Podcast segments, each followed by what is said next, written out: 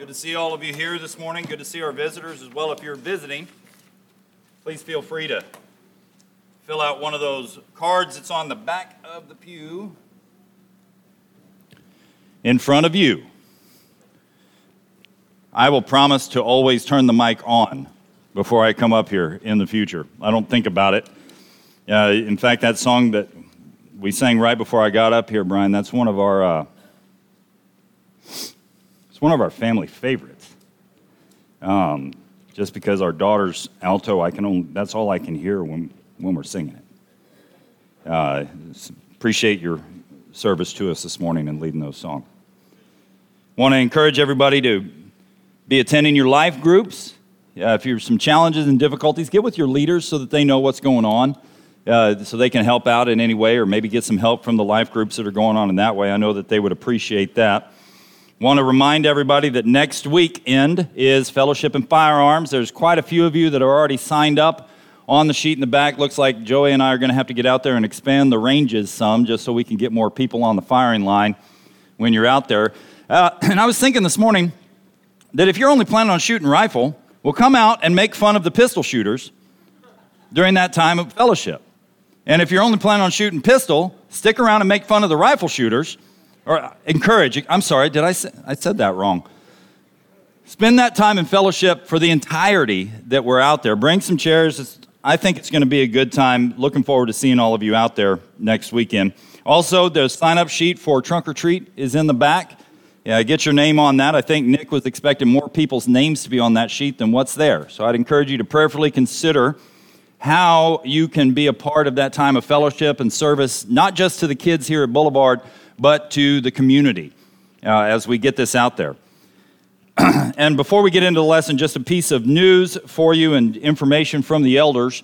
Guys, you got to appreciate a group of elders that really are concerned with doing things God's way and leading us in a way that is pleasing to God, and they've been doing it. If you haven't noticed in the bulletin or just over the last few weeks, there's been a lot of restructuring that's been going on with different roles and ministries, coordinators coming in, stepping in to fill those gaps that the elders have been honestly doing themselves, and they realized they sh- didn't need to be in charge of those things. And through all of the reconstruction and everything that's been going on, the elders have decided that they would take over benevolence. And so I think the way that they are planning on this working is we, since we have a contact elder uh, for three months at a time, that if there is a benevolence need that comes up, that you will pre- present it to the contact elder, and then he will get with the other elders and work through the different benevolence cases that come up from among us. Continue to pray for these guys. They they take their, their role seriously, uh, and it's an encouragement to them to know that you're praying for them through all of this. One of our modern poets, which, by the way, if you can tell me at the end of the lesson, kids, how many Joe Walsh references I make, there'll be something wonderful in your future. But one of our modern poets was, has said that I'm just an ordinary average guy. My friends are all boring, and so am I. I'm an ordinary average guy. Now, how many of us, when we hear those words, that just kind of resonates with us, right? We just think of ourselves as ordinary, average guys, right? Okay, so me, Joey, and Nick, and Bud, that's it. Uh, and Judith, she's an ordinary, average guy, too. Uh, but when you start thinking about characters in the scriptures, people in the Bible that we read about, who comes to mind when you hear the phrase, ordinary, average guy? I think there's a lot of them out there, but the one guy that just always pops up in my mind is Peter. Right? Yeah, I mean, you look at Peter, this salt-of-the-earth fisherman who, more times than not, was one of those guys that enjoyed the taste of shoe leather. Uh, it, he he excelled at putting his foot in his mouth all the time. You know, those instances where, you know, he, he kind of pulls that little Braveheart thing when Jesus is being arrested, and he pulls the sword and he cuts off Malchus's ear, almost like the, I forget the character's name that he says to William Wallace. He says, "You sure the Almighty didn't put me here to make sure that you'd be taken care of?" You know, Peter just does those things that resonate with us because he is just a strict, ordinary guy. And I think that it could be an encouragement to us if we think of him in those terms. And not just think of him in those terms, but also transfer that thought to us too. And look at the amazing things that God can do with ordinary, average people. Okay? Now, that's So we look at all of the different things, and if we were going to study the life of Peter, which we're not, by the way, I think we would learn that it's not the weakness of Peter that defines him, but it's actually his faith and how he moves through his weaknesses and failures that actually defines him. See, prior to Jesus calling him and him becoming a disciple in Matthew chapter four, we see Peter, Andrew, James, and John leave everything behind to follow Jesus. Yeah, and realize, understand something real quick, that Jesus had already been preaching and teaching the kingdom before he calls them. So this isn't like Jesus is an unknown at the time that he makes the call to Peter, James, and John, and Andrew. Now, up to this point, Peter's life, uh, you can kind of imagine what he was doing. He was basically, you know, T C B, right? He goes, come on. Taking care of business. People are looking at me when I said T C B, like, T C B? I don't remember reading that in the scriptures. Taking, he was basically taking care of business. Family, fishing, that was Peter's life. It's not like he was an extraordinary individual with a lot of charisma and had a huge following of people when Jesus calls him. Uh, but his life, when you think about it, or actually as Peter will look at it later, his life, he realizes is all one of illusion, right? He thinks he understands everything, and really all he's waiting for is somebody to just help him break through that wall of confusion so that he can actually see the world the way it needs to be seen. And so he's in this boat. He's had a horrible night of fishing. Jesus comes up and he says, hey, guys, I know I'm only a carpenter, but you should listen to me and throw your nets on the other side. They decide to do it. They have this great catch of fish. And so from our reading, it says, Simon Peter saw the great catch of fish. He experiences this with Jesus. He falls down at Jesus' feet and he says, go away from me, Lord. I'm, I'm a sinful man. Amazement had seized him and all of his companions because of the catch of fish which they had taken. So it's not just Peter who recognizes how wonderful this situation is. It's everyone there that has witnessed it. Peter is the one that is recorded for us as actually saying something about it. James and John were also amazed, and sons of Zebedee who were partners with Simon. And, si- and Jesus says to Simon, here's the deal, Peter. Life as you knew it no longer exists. Everything is going to change from this moment forward. You'll no longer be catching fish. You're going to be catching men. And Peter comes face to face with the reality of his sin. He, and trust me, anytime you come face-to-face with the reality of your sin, you always come face-to-face with the consequences of that sin. Always. And when, when Peter experiences Jesus in the catch of fish, he realizes not just his sin, but he is standing in the presence of power and authority and isn't quite comfortable with the consequences that are coming. I think it was fear that drove him to Jesus' feet. That, that truth of who he was standing before. He's going to spend the next few years following Jesus, right? He's going to see Jesus walk on water. Peter's even going to walk on water, right? It's one of those claim to fames that Peter has that none of the other disciples have, right? He's the guy who walked on water. And now I know, I know a lot of people will focus, well, he only made it a couple steps. Yeah, but when was the last time you tried walking on water? How far did you make it? Right? There's some, there's some amazing stuff happening there when Peter steps out of the boat and actually walks on water. Because understand, this isn't God in the flesh walking on water. This is a man. This is an ordinary, average guy.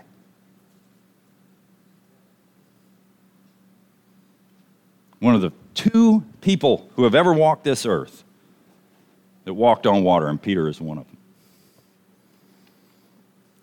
He's going to perform some miracles. Right? Jesus is going to give him power and authority over demons. Life's pretty good for him so far, right?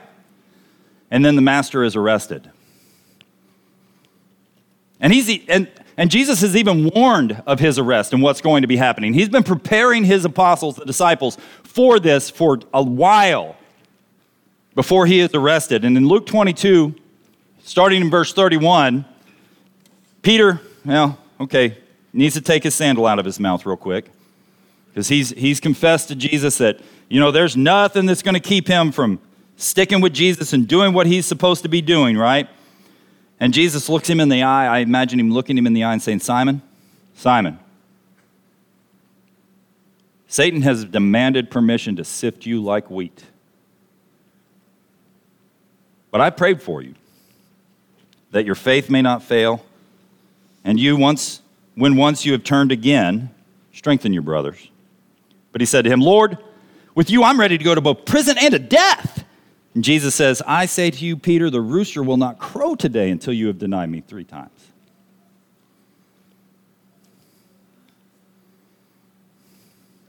Satan is going to run Peter through the ringer, guys. And then comes Peter's most crushing failure, at least up to this point in his life. Hey, didn't I see you with him? I, I, I don't know what you're talking about. No, no, no, I did see you with him. Man, I, I, you must have slipped and bumped your head somewhere. I don't know that dude. But you were with him. No, I wasn't.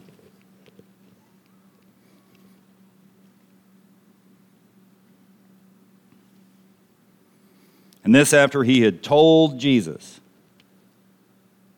that there was nowhere else to go to receive the words of eternal life, that there was, he would go with him to prison and death. And he confesses that he does not know him.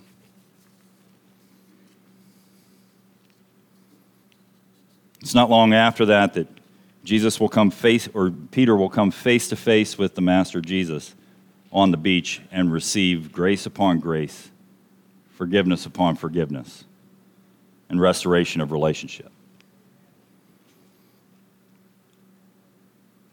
Guys, it's because Peter has experienced grace that he's now qualified to preach grace.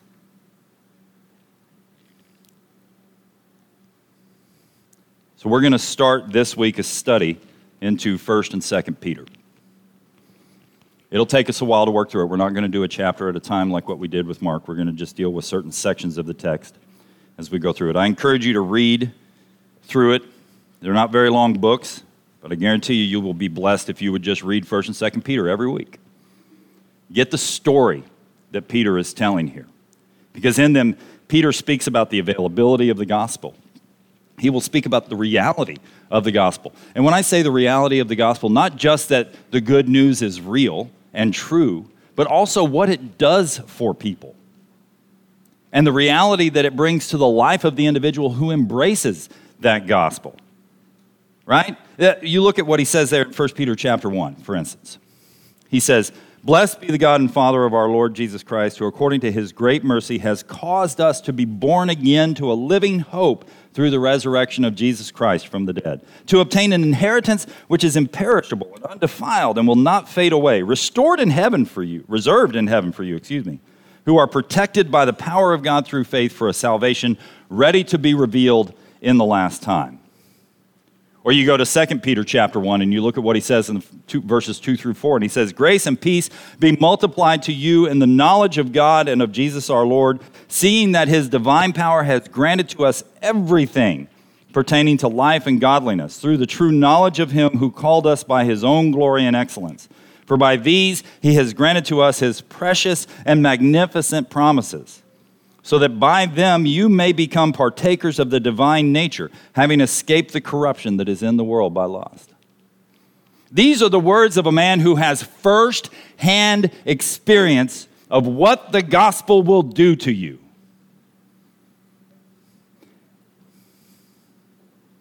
And it's because Peter has seen the highs and Peter has seen the lows of life that he can actually speak of the glory of the gospel and the demand that it places on each of us. The responsibility that we carry when it is put upon our shoulders. And these two letters, guys, if they, if you get nothing else from this study, these two letters will encourage us to live a holy life, to be different, separate. He's going to show us that our lives have purpose. And the reason that our lives have purpose is because that purpose has been established by the truth of the gospel. And when everything is said and done, My prayer is that we will see that the only life that is worth living is the one that's found in Jesus Christ. Guys, I'm just an ordinary average guy. My friends aren't that boring, but neither am I.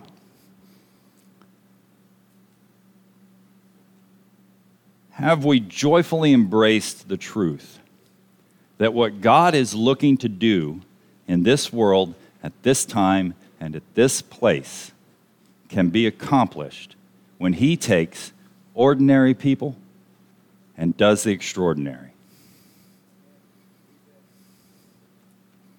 He can do that. He will do that. And he does that through the gospel of Jesus Christ. I know a lot of times we throw around that word gospel as if it's, you know, maybe some kind of magical incantation that we whisper and everything will be good to go. But we need to embrace there is no magic, and this is the reality, that God became flesh and dwelt among us, that he lived a life as a man perfectly, showing us what the will of the Father is, showing us that God is the one true God, the only God, and that because of our poor decisions and our sin, we have ruined our relationship with him. But because Jesus was submissive to the Father's will and God's eternal purpose,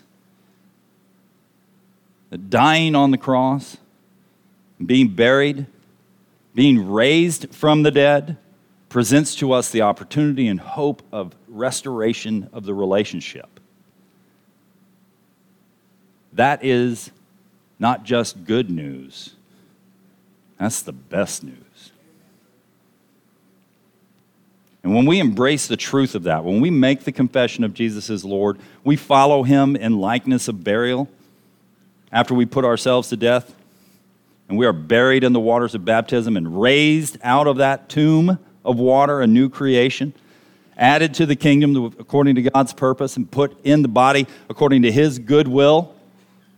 We recognize the reality of life now. We're able to actually understand what grace is.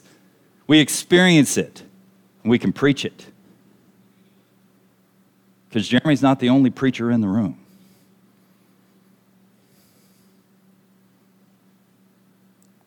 Let that be an encouragement to us as we live our lives for the Lord. If you're ready to take that step this morning, we're going to stand and sing the song that Brian's got. Let that be the opportunity for you to accept the grace and mercy that's available by making that confession and being baptized. But also, it's a time for us as members of the body here at Boulevard to embrace the truth and reality of what we have already acknowledged, that we are put here for a purpose, and that through God's good will, he can accomplish that purpose through ordinary, average people doing extraordinary, above-average things. If we can help you this morning, whatever it can be, we encourage you to come forward and make it known while we sing. Brian.